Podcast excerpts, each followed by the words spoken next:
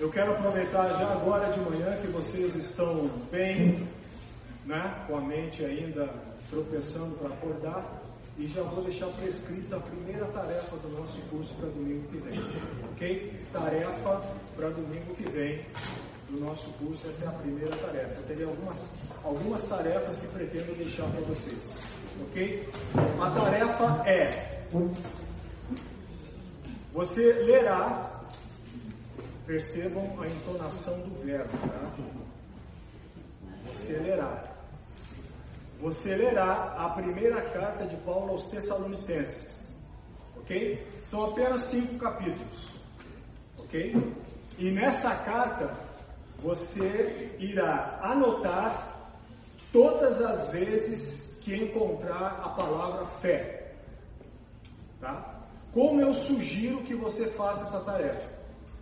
Primeiro faça uma leitura dos cinco capítulos. Você não levará mais que 30 minutos para fazer isso de forma consciente e de forma a procurar entender o que está escrito.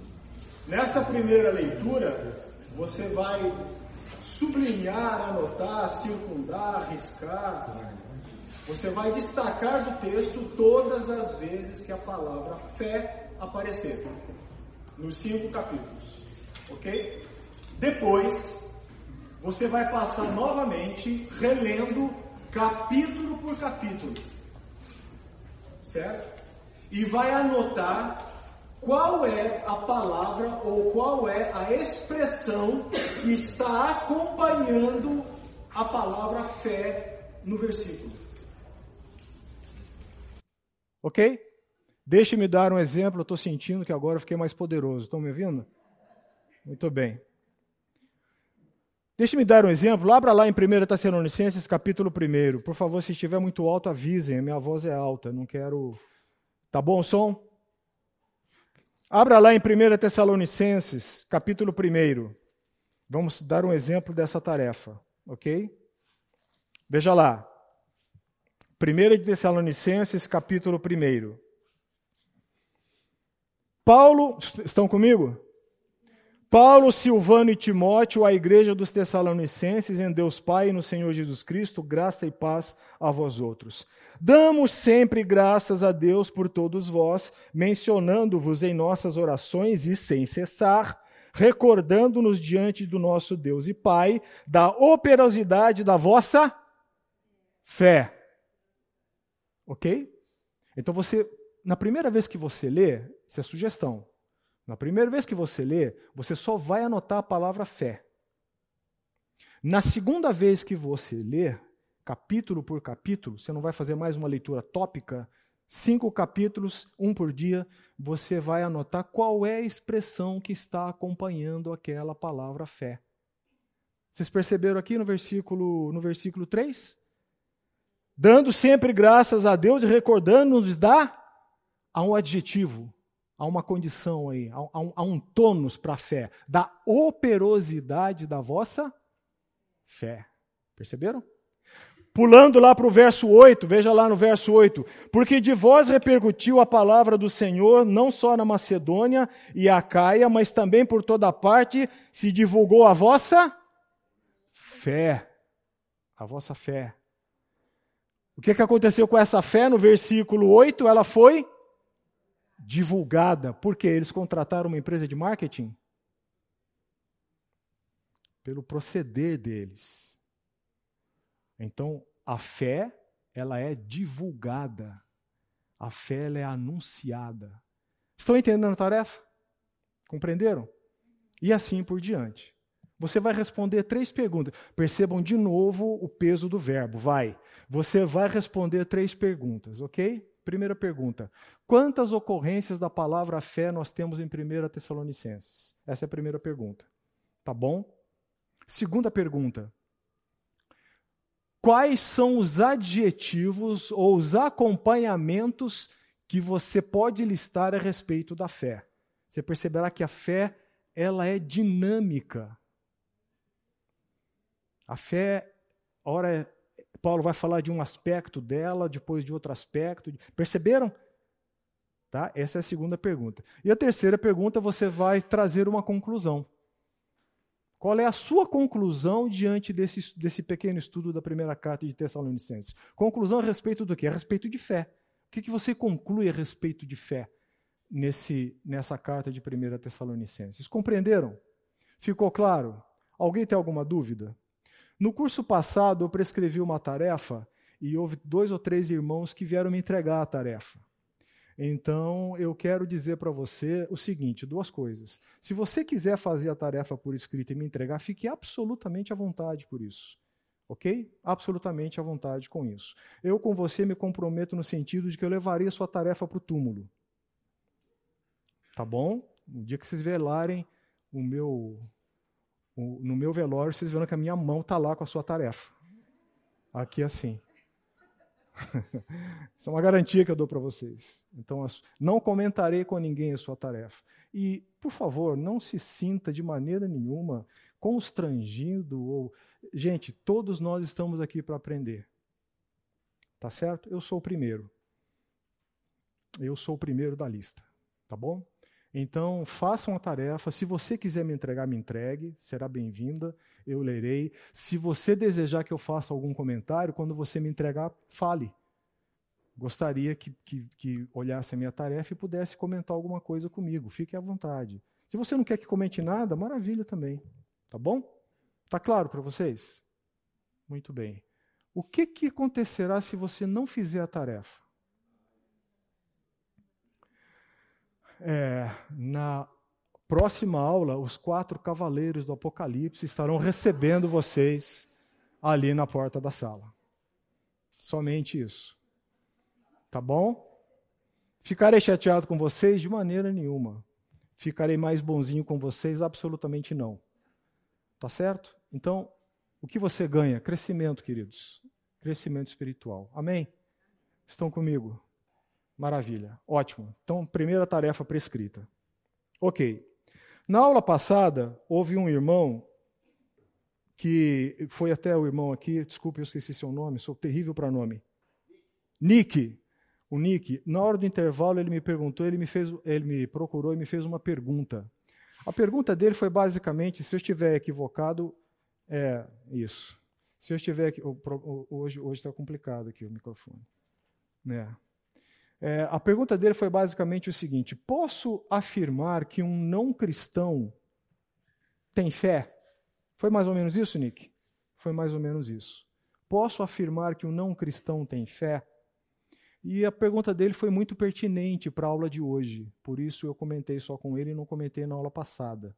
Ok? Eu respondi para ele na aula passada que, do meu, da, da minha perspectiva de uma análise etimológica da palavra fé, não. Foi isso, né? Mas eu quero aproveitar a pergunta dele, que é uma pergunta muito boa, para startar a aula de hoje. E é isso que nós vamos tratar na aula de hoje, ok?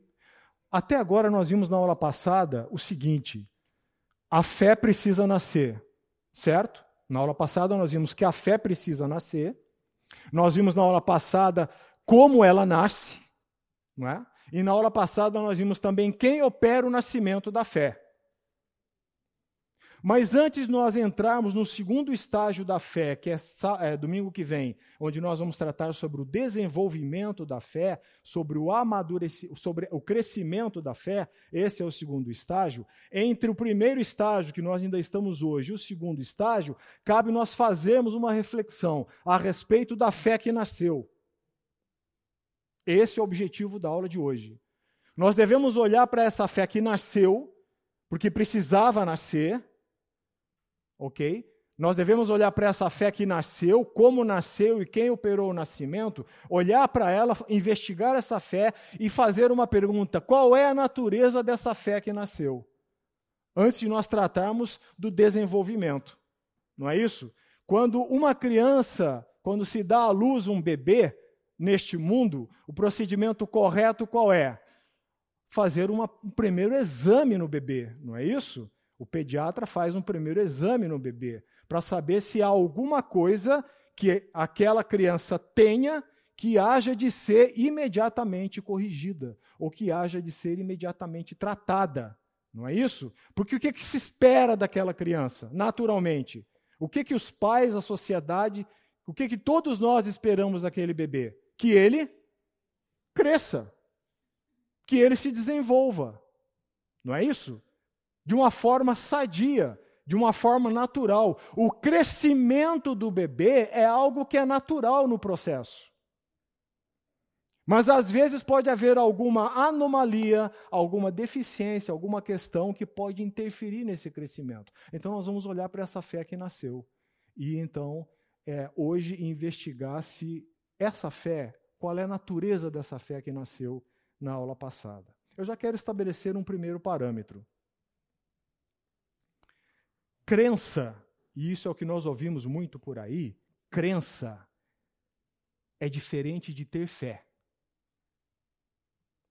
Crença é diferente de ter fé. Nós ouvimos muito por aí essas duas palavras como sinônimo e elas não são. Nada obstante a fé ou na fé genuína possa haver um componente do crer, a fé genuína vai muito além disso. Então, crer, somente crer, ou professar uma crença a respeito de algo, necessariamente ou categoricamente não está significando que aquela pessoa que professou aquela crença tem uma fé. Porque é muito, é muito, é muito não, é possível que nós possamos crer sem confiar eu já estou dando o primeiro elemento de distinção para vocês. Quando uma pessoa professa uma crença, ela está professando uma crença que necessariamente não vem acompanhada de uma confiança. Percebem a diferença? Deixe-me dar um exemplo prático para vocês. Vocês já ouviram falar do Cirque de Soleil? Já ouviram falar? Muito bem. Então imagine o seguinte: imagine que você está lá num espetáculo presencialmente, né, assistindo o espetáculo. E existe um trapezista, eu assisti, não presencialmente, assisti pela televisão duas vezes, existe um trapezista naquele circo que ele é espetacular, porque aquele homem faz um trapézio, é uma coisa assim, é, é, absurda, inacreditável. Imagine que você está lá presencialmente e aquele trapezista ele vai iniciar o seu número, o seu ato lá em cima. Eu não sei a quantos metros de altura do chão, 80, não sei, não tenho noção, 50, que seja. Ele está lá. Ele vai iniciar o seu número lá. Não há redes de proteção, não há nada embaixo. Um, um dos traços característicos desse circo é que eles não têm isso. Não tem nada embaixo, não tem segurança nenhuma embaixo. E ele vai iniciar o seu número. E vamos supor que esse camarada, ele olhe para você na plateia né, e pergunte para você. Você, seu nome, por favor. Edson. Edson, você acredita que eu sou capaz de chegar do outro lado? O Edson, ou eu, baseado em todo o histórico do circo de Soléu, baseado no fato de nunca ter havido um sinistro, um infortúnio, baseado no currículo daquele artista, Responderá o quê? Sim, acredito. Porque ele já fez isso milhares de vezes, eu acredito. E aí ele então ele vira para o Edson, ou para mim, ou para qualquer pessoa, e diz assim: então venha comigo.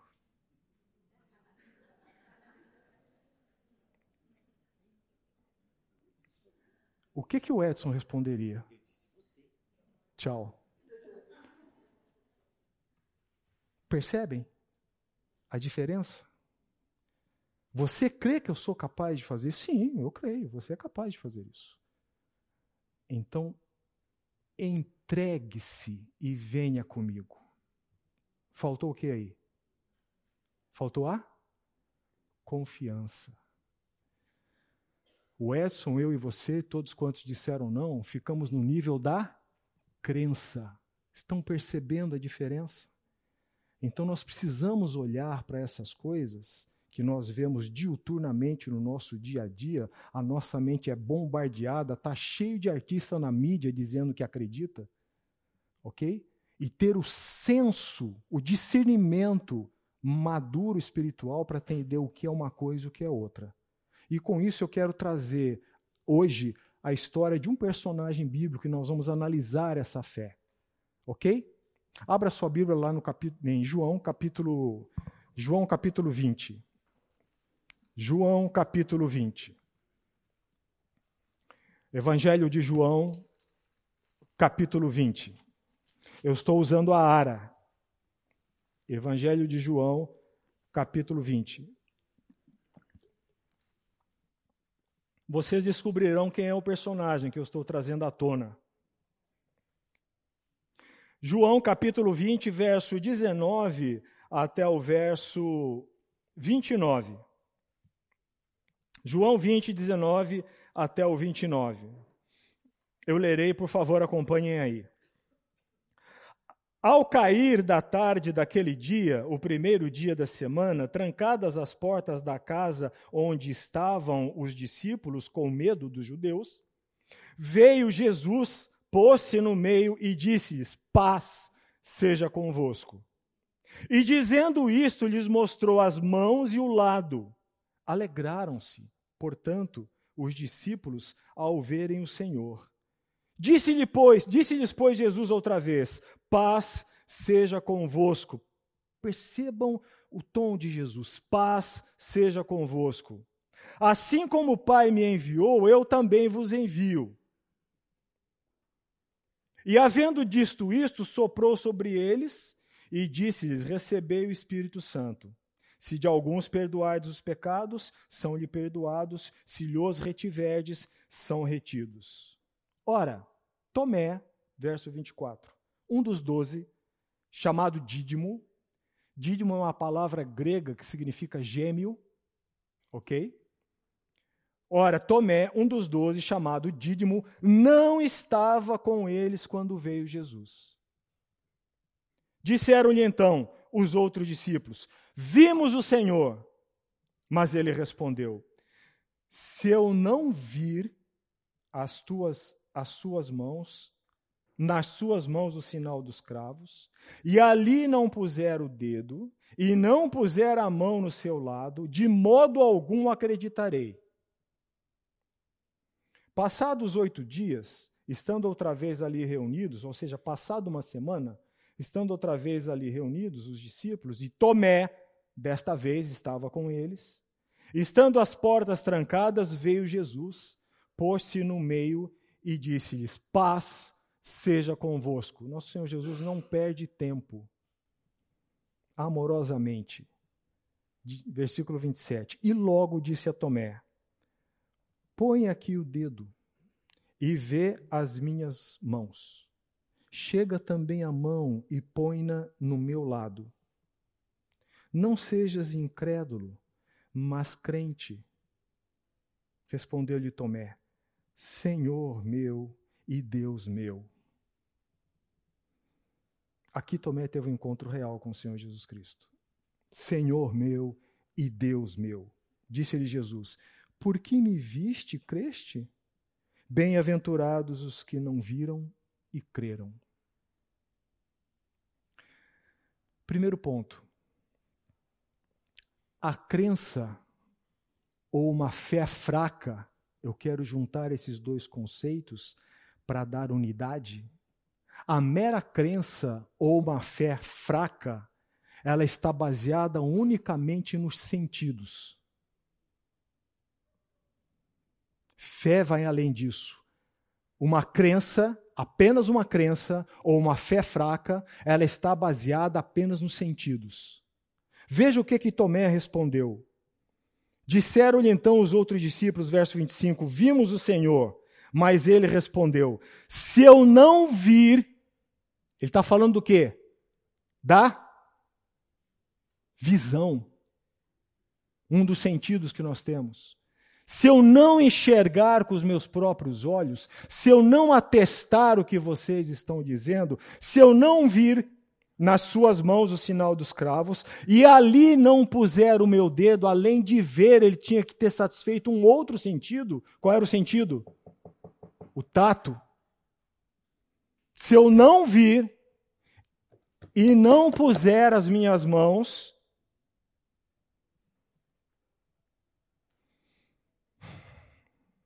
no sinal, e ali puser o dedo, e não puser a mão ao lado, de modo algum eu, de ao modo algum eu, acreditarei. Uma fé fraca, lembre-se, nós estamos olhando para a fé que nasceu e examinando-a. Estão comigo? Nós estamos examinando a fé que nasceu na aula passada. Uma pura crença ou uma fé fraca, de algum modo essas duas coisas andam juntas, ok? Uma pura crença ou uma fé fraca, ela está baseada apenas nos sentidos. Ela desconsidera a confiança. Se você for lá para Mateus 26, abra lá rápido, Mateus 26, 32. Mateus capítulo 26, versículo 32. Pois não, irmã? Ivan. Não por isso. Mateus 26, versículo 32, quem achou, leia.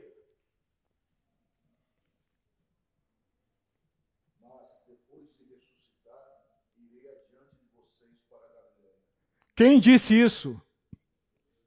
E Jesus disse isso, quem estava presente na ocasião? Tomé. Jesus já tinha feito a promessa, Jesus já tinha dito o que ia acontecer. Ele já tinha feito a promessa. Se você quiser aprofundar mais ainda, vá lá para João 11. Nós vamos voltar a esse capítulo daqui a pouco. João 11, no versículo no versículo 25. João 11, 25. Disse-lhes Jesus: Eu sou a ressurreição e a vida. Quem crê em mim, ainda que morra, viverá. Se você perceber aqui, ó, Tomé estava presente nesse evento. Ele ouviu isso. Ele estava notificado, ele estava ciente. Alguém disse que algo aconteceria. Mas esse alguém, numa fé fraca, não é digno de confiança. Estão percebendo o desenho de uma fé fraca ou de uma pura crença? Fé não é apenas o assentimento intelectual, não é apenas o acreditar numa verdade. Vai além disso. Vai muito além disso. Jesus já tinha falado, Jesus já tinha dito, Jesus já tinha prometido: quando eu ressurgir, irei adiante de vocês. Mas esse homem disse: Olha, se eu não vi, se eu não tocar, se eu não colocar as mãos, de modo algum eu acreditarei. Uma fé fraca é uma fé que, em primeiro lugar, está baseada nos sentidos, nos nossos sentidos, basicamente nas nossas percepções, nada além disso. Percebam que aqui Tomé não confiou em quem fez a promessa. E pior que isso, ou talvez melhor que isso, não sei qual dos dois é mais sério, talvez este primeiro seja com certeza. Mas ele também não confiou naqueles que andavam com ele do grupo. Vejam lá, no verso 25, os discípulos, os que estavam presentes quando Jesus veio a primeira vez, disseram a Tomé, disseram-lhe então os outros discípulos: Vimos o Senhor nem mesmo aqueles que eram homens que andavam com ele, que eram dignos de alguma confiança pelo companheirismo, pelo modo de viver, por estarem juntos, por terem sido ensinados juntos, por terem passado as mesmas coisas juntos, nem mesmo esses, nem mesmo esses tiveram crédito. E aqui vem o primeiro tópico a respeito da robustez da fé. Quando você parte da mera análise ou da satisfação dos seus sentidos para o andar superior da confiança em alguém, Deus, quando você confia em Deus, esse relacionamento seu com Deus, ele regula todos os outros relacionamentos que você tem, automaticamente, paulatinamente. Quando você tem um relacionamento correto de confiança com Deus, esse seu relacionamento de confiança com Deus vai regular todos os outros relacionamentos periféricos que você tem a partir de você. Você passará a dar a confiança no limite e na dosagem devida aos outros. Você não se tornará nenhum cético, nem uma pessoa azeda, amarga, descrente de tudo que se fala, mas também não caminhará para o outro extremo, de uma pessoa que vive na terra da ilusão, em que tudo que se diz parece ser verdade. Percebem? O meu relacionamento com Deus, através da minha fé exercitada com Deus, ela regula todas as outras relacionamentos, todos os outros aspectos da minha vida. Eu passo a saber em quem eu posso depositar a minha confiança, em quem eu posso tratar amorosamente com algumas reservas. Entendem? Este homem, de quem estamos falando? Tomé. Este homem, ele não confiou em Deus. Ele não confiava em Deus. E por consequência, ele também não confiava nos outros. Primeiro ponto, então. Uma crença, simplesmente uma crença ou uma fé fraca, ela está simplesmente baseada nos sentidos. Fé não é você apenas crer numa verdade. Fé, do ponto de vista bíblico, é você confiar em alguém que revelou essa verdade.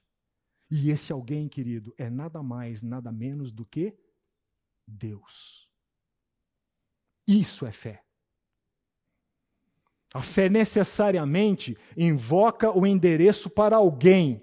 Ela não fica no nível das minhas abstrações ou dos meus subjetivismos. Porque se não fosse assim, o autor de Hebreus não teria escrito lá em, Hebreus 11, 6, sem fé é impossível agradar a quem? A Deus. Deus é o destinatário final da nossa fé. Deus é aquele que merece toda a confiança pelo caráter de quem ele revelou que é. Onde? Na palavra. Na minha intimidade com a palavra, no meu convívio com os outros, há algo aqui que nos une, amém? Há algo aqui que nos une?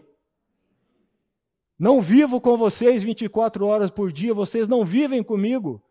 Mas há algo aqui que nos une. Lembram-se? Um só batismo, uma só fé, um só Deus, nosso Senhor bendito Salvador Jesus Cristo, a Ele toda a glória. Primeiro ponto, então. Uma fé fraca, ela estaciona no nível dos sentidos. Se eu não vir, se não me for provado, se não me for mostrado, se eu não tocar, eu não creio. Segundo ponto. Uma pura crença ou uma fé fraca, ela é limitada pelas circunstâncias. Uma pura crença ou uma fé fraca, ela é limitada pelas circunstâncias. Ainda no Evangelho de João, capítulo 11. Vamos voltar ao capítulo 11, de onde nós viemos agora há pouco. João 11. E eu quero ler com vocês do verso 1 a 16. Aliás, eu peço para alguém ler, que vai me poupando a garganta, por gentileza. João, capítulo 11, do verso 1 até o verso 16. Leia pausadamente, por favor estava enfermo Lázaro de Betânia, da aldeia de Maria e de sua irmã Marta. Esta Maria, cujo irmão Lázaro estava enfermo, era a mesma que ungiu com bálsamo o Senhor e lhe enxugou os pés com seus cabelos. Mandaram, pois, as irmãs de Lázaro dizer a Jesus: Senhor, está enfermo aquele que amas. Ao receber a notícia, disse Jesus: Esta enfermidade não é para a morte, e sim para a glória de Deus, a fim de que o Filho de Deus seja por ela glorificado. Ora, amava Jesus a Marta e a sua irmã e a Lázaro. Quando, pois, soube que Lázaro estava doente, ainda se demorou dois dias no lugar onde estava. Depois disse aos seus discípulos: Vamos outra vez para a Judéia. Disseram os discípulos: Mestre, ainda agora os judeus procuram apedrejar-se e voltas para lá. Respondeu Jesus: Não são doze as horas do dia? Se alguém andar de dia, não tropeça porque vê a luz desse mundo. Mas se andar de noite, tropeça porque nele não há luz. Isso dizia e depois lhes acrescentou: Nosso amigo Lázaro adormeceu, mas vou para despertá-lo. Disseram depois os discípulos: Senhor, se dorme, estará salvo. Jesus, porém, falava com respeito à morte de Lázaro, mas eles supunham que tivesse falado do repouso do sono. Então Jesus lhes disse claramente: Lázaro morreu, e por vossa causa me alegro de que lá não estivesse, para que possais crer, mas vamos ter com ele. Então Tomé, chamado Dídimo, disse aos condiscípulos: Vamos também nós para morrermos com ele. Só até, irmão. Obrigado. Perceba aí a, a resposta de Tomé. Uma fé fraca ou que está apenas baseada numa crença é uma fé que fica limitada pelas circunstâncias. Perceba aqui nesse texto que Jesus ele fez um discurso, aproveitou a ocasião para fazer um ensino, para fazer um discurso. Quando ele disse lá no verso 9, respondeu-lhe Jesus: Não são doze as horas do dia. Ele respondeu isso diante da ponderação dos discípulos. Tomé estava presente no verso 7. Depois disse aos seus discípulos: Vamos outra vez para a Judéia. Verso 8: Disseram-lhe os discípulos: Mestre, ainda agora os judeus procuravam apedrejar-te, ou seja, ainda agora tu corrias risco de morte lá serias apedrejado. Ainda agora os judeus procuravam apedrejar-te e vamos voltar para lá e tu voltas para lá? Jesus pega essa pergunta, pega essa ponderação banhada de medo, de temor, e faz uma ponderação. Respondeu Jesus: Não são doze as horas do dia? Se alguém andar de dia, não tropeça porque vê a luz deste mundo. O que é que Jesus quis dizer? Naquele tempo, queridos, Todo o trabalho para ser feito de maneira segura tinha que ser feito à luz do dia. Não havia iluminação pública. Não havia trabalho noturno seguro. Toda obra que alguém precisasse fazer tinha que ser feito no máximo dentro das 12 horas do dia, ou das 8 horas da, da, da luz. O que Jesus está dizendo é que eu sou a luz, e enquanto eu estou fazendo a vontade do meu Pai, quem anda comigo anda de dia.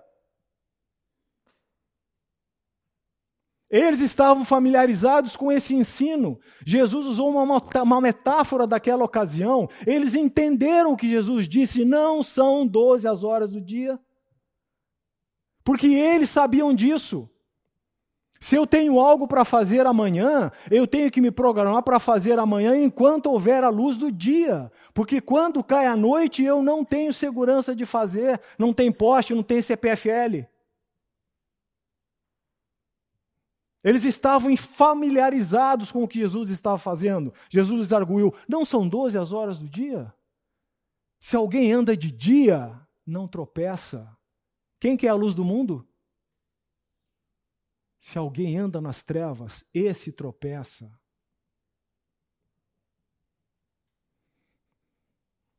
Mas Tomé, no verso 16, então Tomé, chamado Dídimo, disse aos condiscípulos, disse aos outros: Vamos também nós para morrermos com ele. Aqui há uma certa divergência entre os estudiosos a respeito do que Tomé estava querendo dizer. Mas melhor, melhor colocando, na verdade, eu creio que não era do que Tomé estava querendo dizer, era da entonação que Tomé estava dando aquilo que ele disse. Porque você pode dizer uma coisa numa entonação e ser entendido de uma maneira, concorda comigo? E dizer a mesma coisa em outra entonação e ser entendida de outra maneira, concorda comigo? Assim como você pode não falar absolutamente nada, mas o seu olhar a sua expressão facial já disse tudo, não é? Alguém está falando com você, você. É isso é para o sinal. Você fica assim, não é? Você está dizendo alguma coisa? Absolutamente nada, mas você comunicou tudo. Ok? E aqui vai a minha insatisfação com o sinal. Vamos ao intervalo. Tá bom? Estamos analisando o segundo aspecto da diferença entre apenas o crer, uma crença, ok? Ou uma fé fraca, e a fé genuína, a fé bíblica. Na primeira diferença, nós dissemos que a crença ou a fé fraca, ela baseia-se apenas nos sentidos, naquilo que eu consigo aprender, naquilo que eu consigo ver, naquilo que eu consigo arrazoar comigo mesmo, diante do que eu vejo, diante das provas que tenho. Agora, uma segunda diferença é que a crença pura e simples, ou uma fé fraca, e por que, que eu estou associando as duas? Porque, em alguma medida, há um traço de identidade entre as duas coisas. Não é que se trata 100% da mesma coisa, mas há um traço de identidade. Eu estou aproveitando naquilo que comungam apenas a crença e uma fé fraca. A segunda questão é que uma fé fraca ela é limitada pelas circunstâncias. E aí nós estamos no texto de Lucas 11 que nós já lemos. Então Tomé, vamos retomar o verso 16. É João. João 11. Pensei que tinha um cavaleiro do Apocalipse aqui atrás de mim.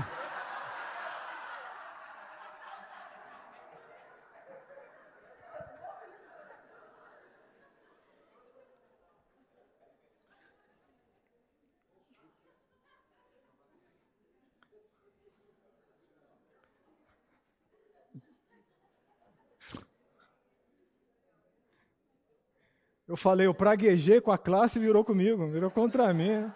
Eu lancei uma praga. Você vai ser o leitor oficial de todos os versículos agora. Vamos lá. João 11, verso 16, onde nós paramos. Verso 16: Então Tomé, chamado Dídimo, disse aos condiscípulos: Vamos também nós para morrermos com ele. Um homem preso às circunstâncias. Quais circunstâncias? Ele não entendeu nada, ou ele não prestou atenção naquilo que Jesus disse. Ele prestou atenção naquilo que se disse. Disseram os discípulos, lá no verso 8: Ainda agora, mestre, os judeus procuravam apedrejar-te e vamos voltar para lá. Tomé parou aí. Opa! A circunstância diz que eu vou morrer se voltar para lá. A circunstância diz que eu estou em perigo de vida se eu voltar para lá. A circunstância diz que eu não estou seguro se voltar para lá. Quando Tomé fala isso, Vamos também nós para morrermos com ele. Aqui ele está dizendo o seguinte: uma das duas coisas, ou a terceira, não sei, a terceira eu não cogito, porque eu não sei, mas uma das duas coisas me parecem bem factíveis. Ou Tomé está dizendo assim: fazer o que, né, rapaziada? Vamos lá. Vamos lá para morrer. Não é? Vamos, por gentileza, fecha. Muito obrigado, Lucas. É, vamos lá para morrer fazer o quê? Se é isso que tem para hoje, né? Percebe uma crença de uma fé derrotista? Ou então está dizendo: estou pronto para morrer. Vamos lá, gente, vamos morrer. Pelo Mestre. Estou imaginando Tomé levantando, desembanhando a espada ficando em posição em bom bordo. Há um paradoxo numa fé fraca. O paradoxo é uma convicção muito forte pode ser sinal de uma fé fraca. Pessoas que têm convicções dogmas e princípios muito rígidos, muito inflexíveis. São as mesmas pessoas que, quando vem o desespero da situação, sucumbem. Pessoas que têm a vida estribada em convicções muito duras, e eu não estou dizendo que as convicções sejam bíblicas ou não, eu estou falando de convicções, isso é uma análise secundária. Pessoas que têm convicções muito duras, muito rígidas, eu entendo assim e é assim que deve ser. Mas às vezes a palavra de Deus está dizendo que não, não é assim que deve ser. Não é opinião do psicólogo, psicoterapeuta, desse, daquele. Da... Eu estou falando a palavra de Deus. Isso é, uma, isso é um curso bíblico. Pessoas que têm princípios muito rígidos e convicções muito fortes a respeito de determinadas coisas são as pessoas que geralmente, quando Deus desestrutura a circunstância, são as primeiras a sucumbir. Ou elas explodem, ou elas rompem em ira, ou elas rompem ataques verbais para quem está perto, ou elas caminham para o outro extremo da angústia, da depressão, da amargura. Todas as coisas perdem o colorido, perdem o sentido. Estão entendendo? Convicções muito, muito fortes, muito, muito firmes. Eu não estou falando dos princípios fundamentais da fé cristã. Certo, gente? Estão entendendo em que nível eu estou? Eu não estou falando dos absolutos da fé cristã. A minha abordagem é circunstâncias da vida. Convicções muito rígidas, muito engessadas. De novo, não estou falando de absolutos cristãos. Muito engessadas, princípios muito engessados a respeito de determinadas coisas, reflete que aquela pessoa é uma pessoa que tem uma insegurança grande, por isso ela se estriba ali reflete uma fé fraca. E não se engane, Deus às vezes destricula as nossas, as nossas circunstâncias. Deus mexe na nossa estabilidade para nos mostrar que aquilo que nós acalentamos com tanta dureza e convicção perante Ele e perante os outros, na verdade não reflete uma fé que agrada a Deus. Reflete o que eu quero, reflete a minha perspectiva de vida, reflete como as coisas devem ser. Entendem a diferença? Uma fé fraca, ela é premida pelas circunstâncias. As circunstâncias dizem, ditam quais devem ser as minhas atitudes. As circunstâncias ditam qual deve ser o caminho que eu devo trilhar. As circunstâncias ditam como eu devo agir. O coração, do ponto de vista bíblico, não tem a ver com o centro das emoções, queridos. Se fosse isso, então nós não estaríamos falando do primeiro tópico que falamos atrás. O coração, do ponto de vista das Escrituras, tem a ver com o centro do intelecto e das decisões. Quando Cristo falou assim: é do coração que brotam o quê? Os maus pensamentos. É do coração que brotam o quê? O adultério, os roubos, Jesus não está tratando de um problema relacional que eu tenho com o outro. Jesus não está tratando de uma, de uma falha de comunicação. Jesus não está dizendo que aquilo que aconteceu é problema da circunstância. Jesus está dizendo que aquilo que sai da minha boca reflete o estado do meu. Eu decido agir daquela maneira. Não é que eu fui obrigado a roubar, eu roubei porque o meu coração, eu quis roubar. Entendem a diferença? Uma fé fraca é uma fé que fica limitada pelas circunstâncias. Observe o adjetivo que eu estou usando: limitada. Ela não vai além. Ela esbarra ali. A pessoa vem bem, e enquanto todas as coisas estão correndo de acordo com aqueles dogmas e princípios e absolutos, absolutos que ela tem na vida. Quando o trem choca com o muro de concreto, o que, que acontece? Onde deveria começar a fé para operar, em primeiro lugar, não a reconstrução do muro, mas a reconstrução da minha fé, da minha atitude, da minha maneira de viver. Entra o desespero. Lamentavelmente, nós vimos muito disso tempos atrás, nessas dissidências nesses embates totalmente desnecessários e contrários à edificação da igreja a respeito de política nas redes sociais. É lamentável lamentável o que houve e o que ainda há. Por quê? Porque pessoas foram, foram mexidas nessas convicções. A fé bíblica madura não para aí. Ela não se estanca aí. Segundo ponto, uma pura crença uma fé fraca, ela fica limitada pelas circunstâncias. É o que Tomé, foi como Tomé respondeu aqui.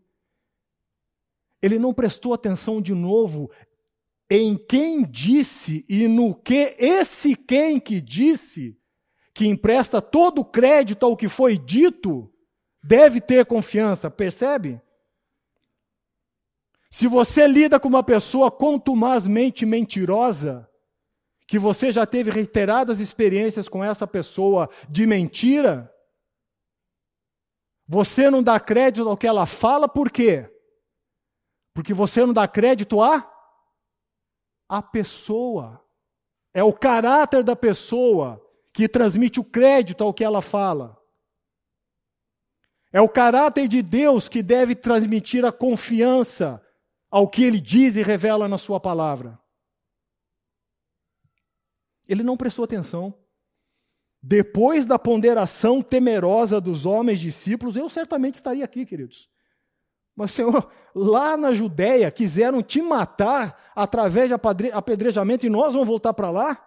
Jesus não os deixou sem pastor, Jesus não os deixou sem resposta, Jesus não os deixou sem alternativa. Ele disse-lhes: não são doze as horas do dia, ele estava falando de algo que eles entendiam. Enquanto eu estou com vocês fazendo a obra do meu Pai, vocês estão andando na, na luz.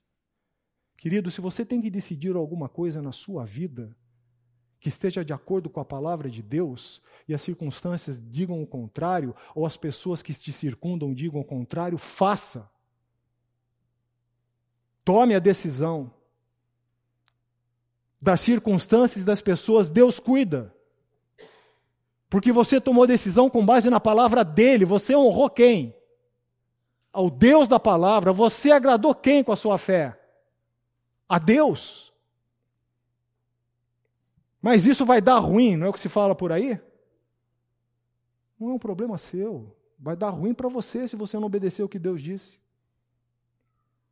Você não tem controle sobre as circunstâncias, você não tem controle sobre as pessoas, você não tem controle sobre a política, você não tem controle sobre a nação, você não tem controle sobre a quantidade de roubos, latrocínios, estupros, assassinatos que existem na face da terra, você não tem controle sobre política nenhuma, você não tem controle sobre nada. Vocês entendem isso? Quanto eu preciso entender? Nós não temos controle de absolutamente nada. Eu nem sei se hoje eu vou sentar na mesa de almoço com a minha família para almoçar, sei.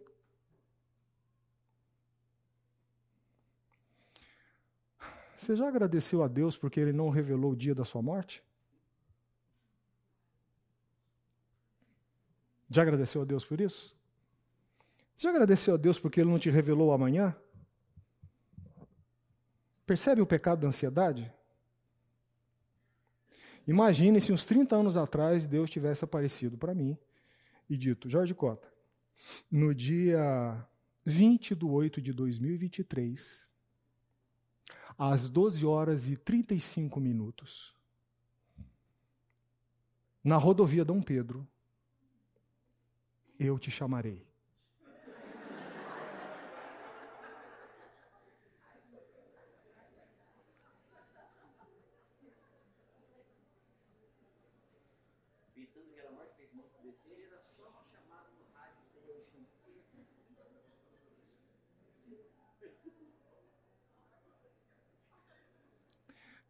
Como diz um chefe do meu filho, pesado. Não é? Não é? Por que, que você está em paz aqui hoje? Porque você não sabe que vai perder o emprego amanhã. Você já agradeceu a Deus por essa bondade na vida dele? Você tem um Senhor que cuida de tudo na sua vida e ele já está no amanhã. Mas ele não te revela o amanhã porque você não tem estrutura para suportar o amanhã. Nós somos limitados. Eu posso ouvir um amém de vocês? Gente, eu estou com vontade de orar. Vamos agradecer a Deus nesse momento, pela bondade dele? Abaixe a sua cabeça, alguém ore neste momento. Agradeça a Deus pelo cuidado amoroso dele.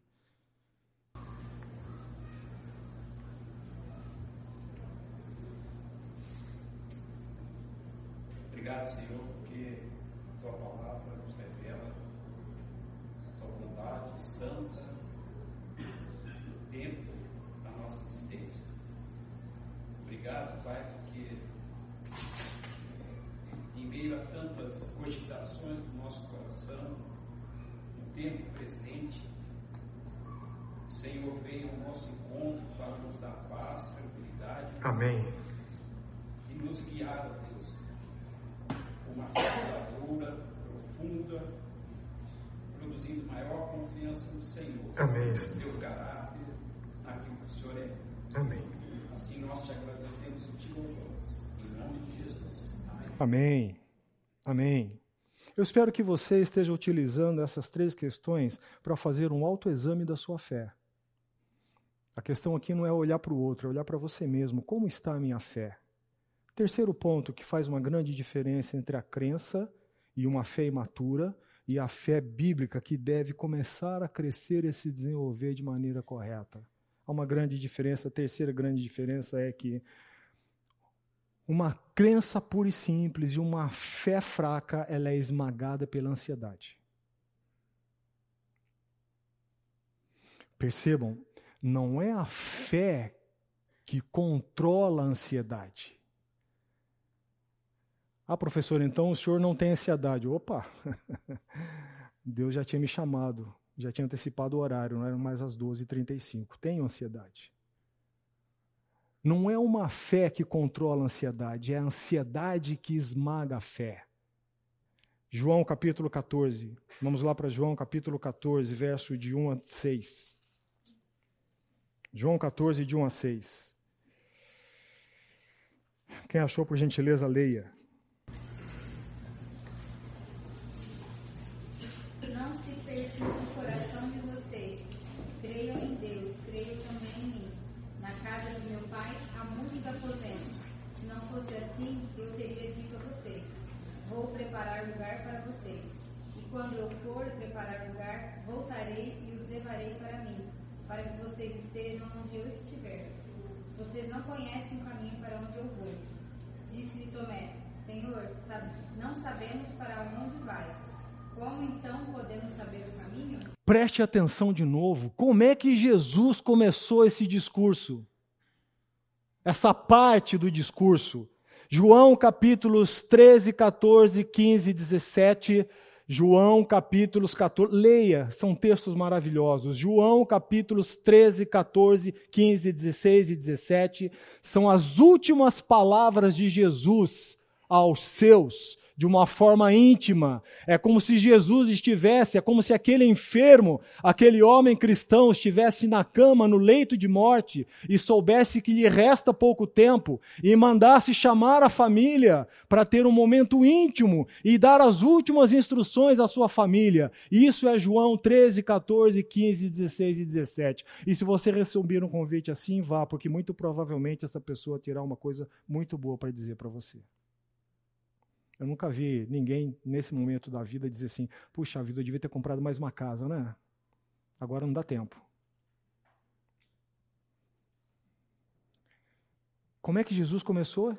Não se turbe o vosso coração. Credes em Deus, crede também em em mim. Na casa de meu pai há muitas moradas. Se assim não fora, eu vou-lo teria dito, pois vou preparar-vos o lugar. E quando eu for e vos preparar lugar, voltarei. Olha a proximidade da, do linguajar, do discurso de Jesus com eles. Não se turbe, eu vou, eu voltarei, eu voltarei para vocês mesmos, eu vos levarei. Estão entendendo o discurso de Jesus?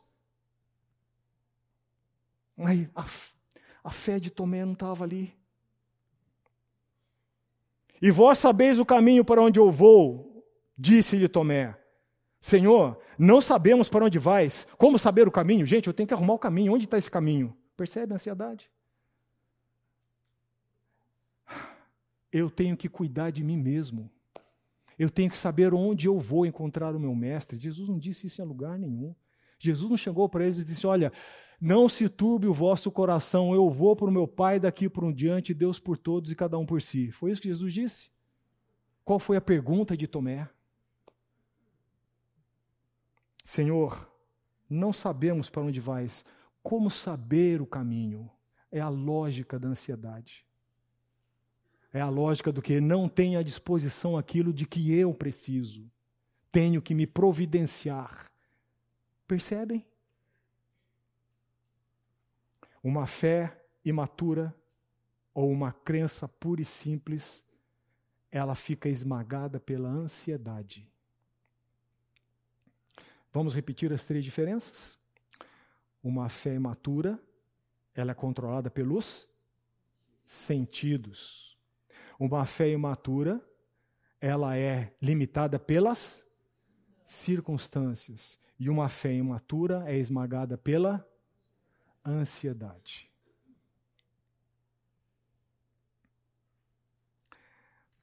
É, antes de caminhar para frente e entrar no texto de Tiago, eu quero fazer um contraponto naquela cena de João 11. Vá lá para João 11 a respeito de uma mulher que ali ela expressou a sua decepção sem perder a sua fé. João capítulo 11.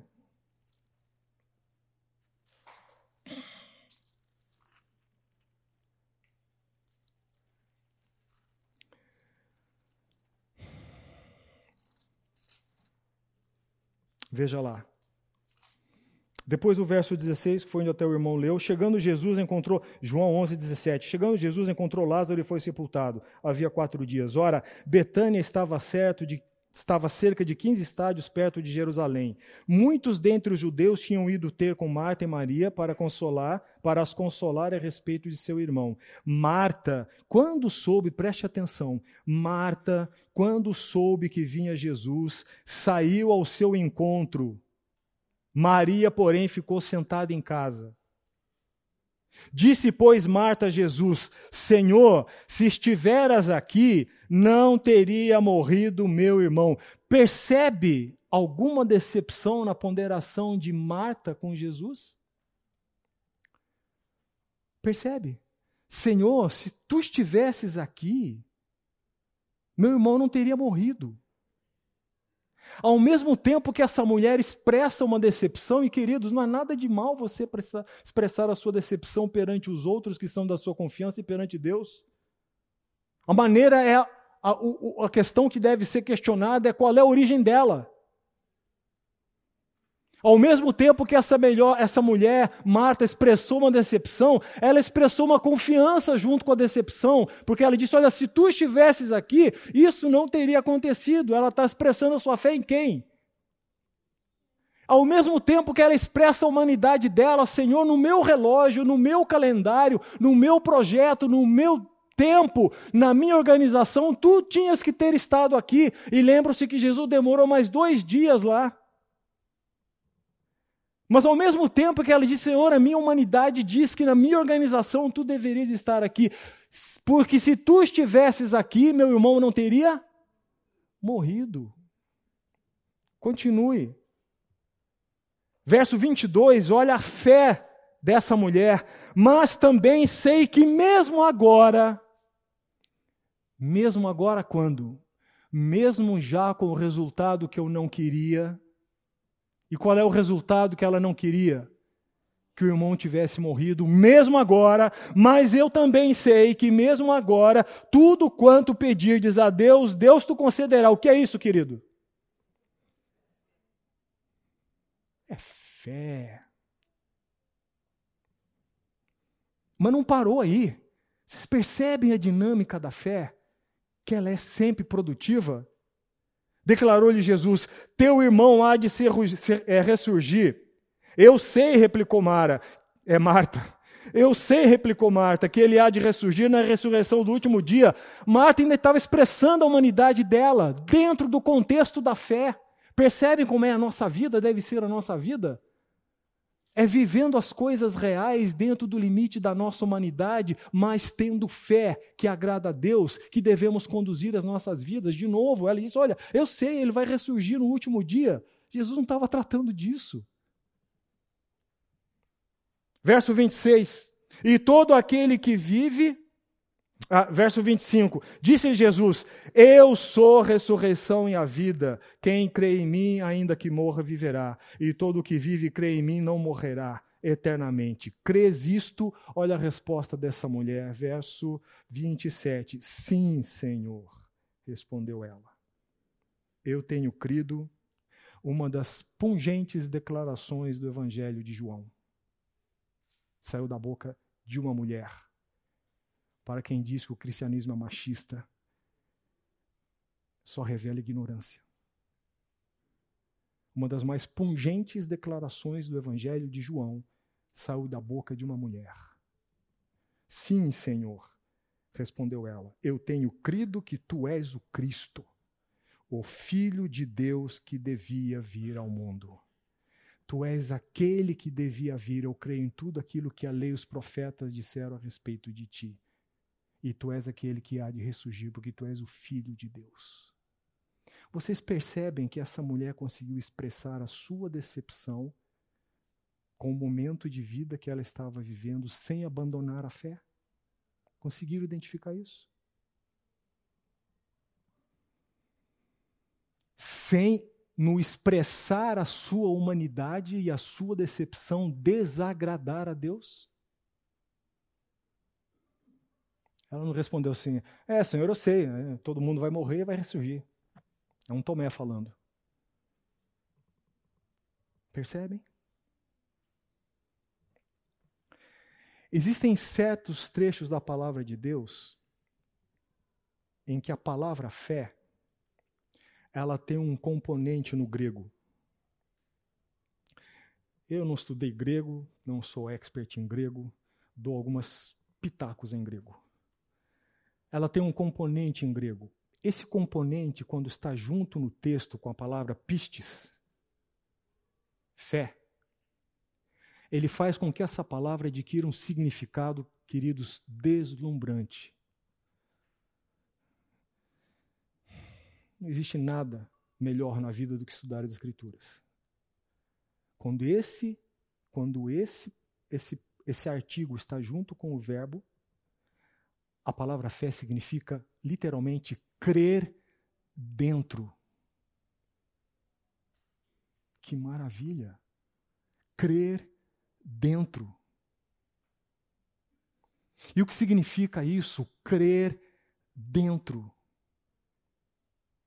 significa crer longe de mim mesmo, mas em Cristo. Crer dentro. É dessa expressão que a teologia paulina formou a expressão que vocês já devem ter reparado várias vezes no, nas, nas epístolas, nas cartas de Paulo. Em Cristo. Já ouviram essa expressão? Em Cristo. Em Cristo Abra em 1 de Coríntios capítulo 1, verso 30. E alguém, por gentileza, leia. 1 de Coríntios capítulo 1, verso 30.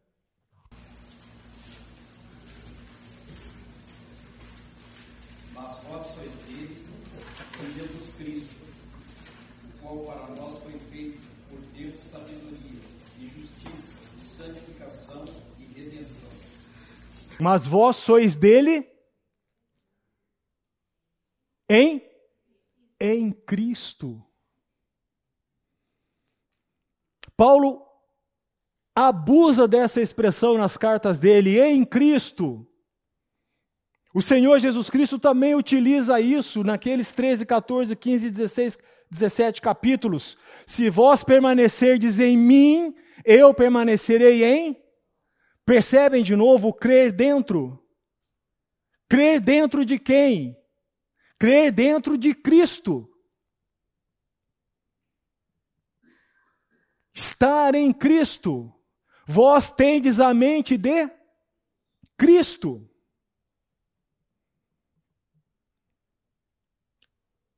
Essa é a criança fé que nasceu na aula passada, que nós olhamos e dizemos: está pronta para crescer. Está pronta para crescer. Está pronta para crescer, é o tema da aula que vem. Até aqui alguma dúvida? Alguma ponderação? Muito bem. Vamos para Tiago capítulo 2 e com isso nós vamos encerrar a nossa aula. Tiago capítulo 2. E vamos tirar a prova dos nove de tudo que foi dito a, a, até aqui entre a diferença da crença ou uma fé imatura e a fé bíblica. Tiago capítulo 2. Tiago capítulo 2. Tenham esse conceito em mente, crer dentro. Eu quero ler com vocês um texto que tem, em alguma medida, sido objeto de algum desentendimento e, e, falta de compreensão a respeito do que Tiago está falando aqui. Tiago, capítulo 2, eu quero ler com vocês do verso 14 até o verso 24. Epístola de Tiago, capítulo 2, do verso 14 até o verso 24.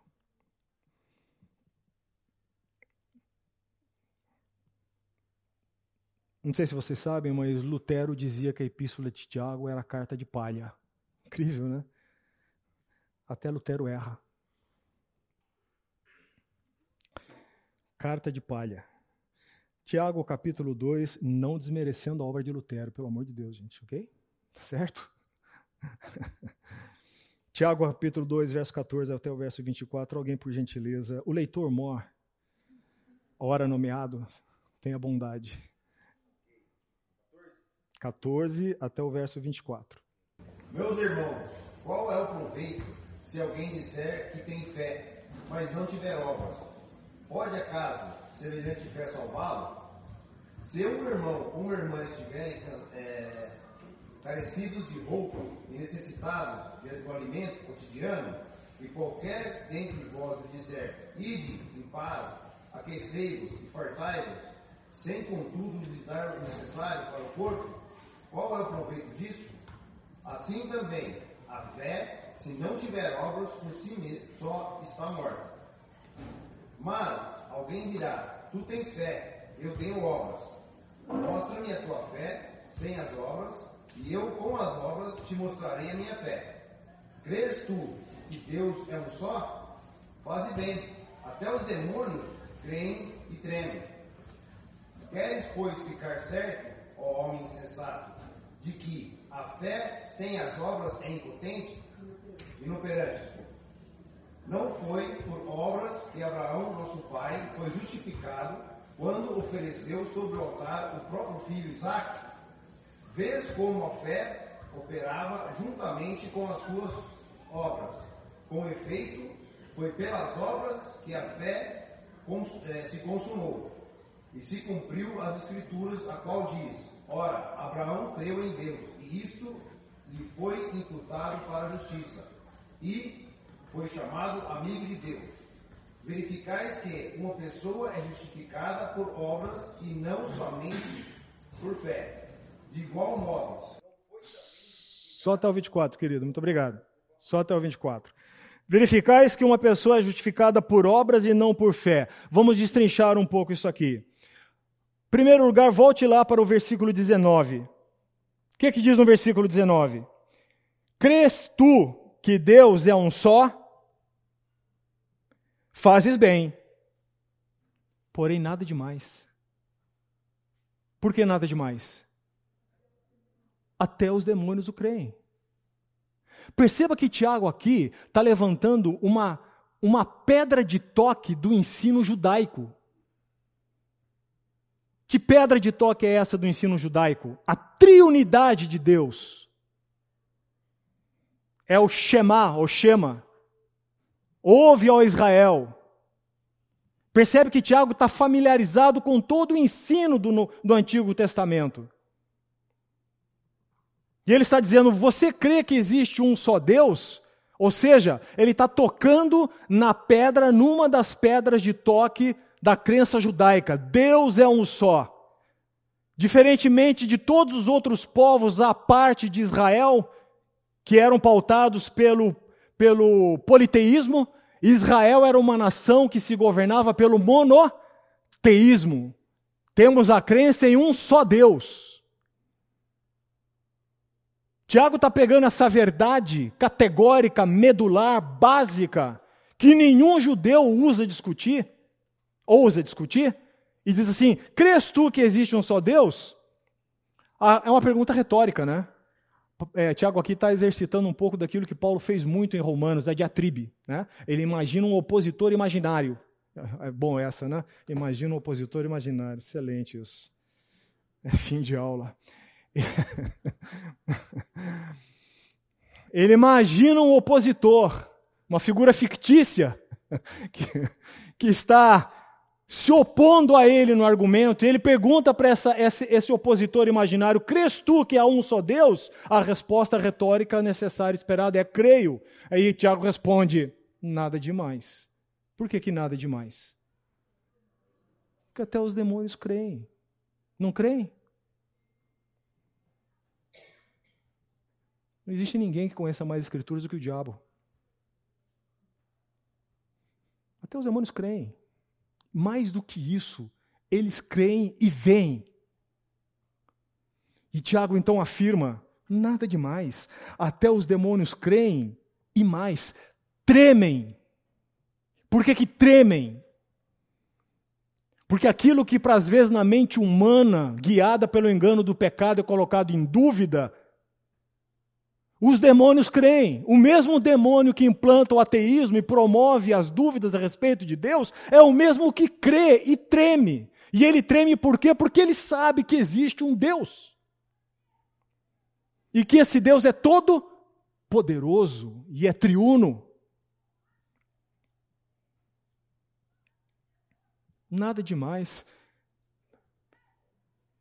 Está dentro daquilo que nós estamos falando até aqui? Nada demais nisso. Sob esse ponto de vista, se a fé fosse só o crer nessa verdade, os demônios teriam uma vantagem acima de nós infinita. Percebe? Não é só o crer. Você encontrará pessoas no seu círculo de relacionamentos que você perguntará: Você crê em Deus? Creio.